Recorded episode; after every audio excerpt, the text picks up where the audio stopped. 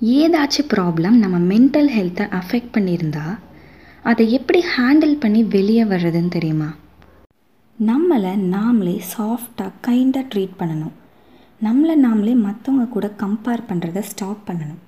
நம்ம பண்ண மிஸ்டேக்ஸ் வச்சு நம்மளை நாமளே தப்பாக நினச்சிக்க கூடாது.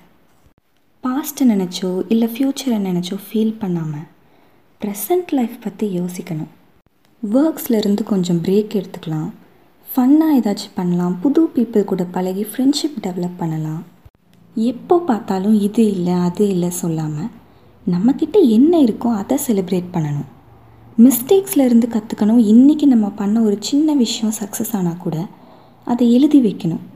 டவுனாக இருக்கும்போது அதை நம்ம படித்தோம்னா அது நமக்கே ரொம்ப ஹாப்பியாக இருக்கும். யோகா மெடிடேஷன் எக்ஸசைஸ்னு ஏதாச்சும் ஒரு ஃபிசிக்கல் ஆக்டிவிட்டியில் நம்மளை நாமளே இன்வால்வ் பண்ணிக்கணும்.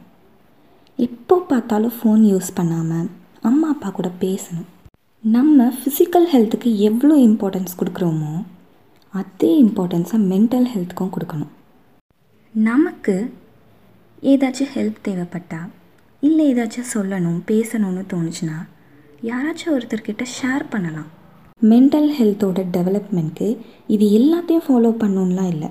எது உங்கள் சுச்சுவேஷனுக்கு ரொம்ப முக்கியமோ அது ஃபாலோ பண்ணால் போதும். யோசிங்க. எண்ணம் போல் வாழ்க்கை எண்ணம் போல் தான் வாழ்க்கை.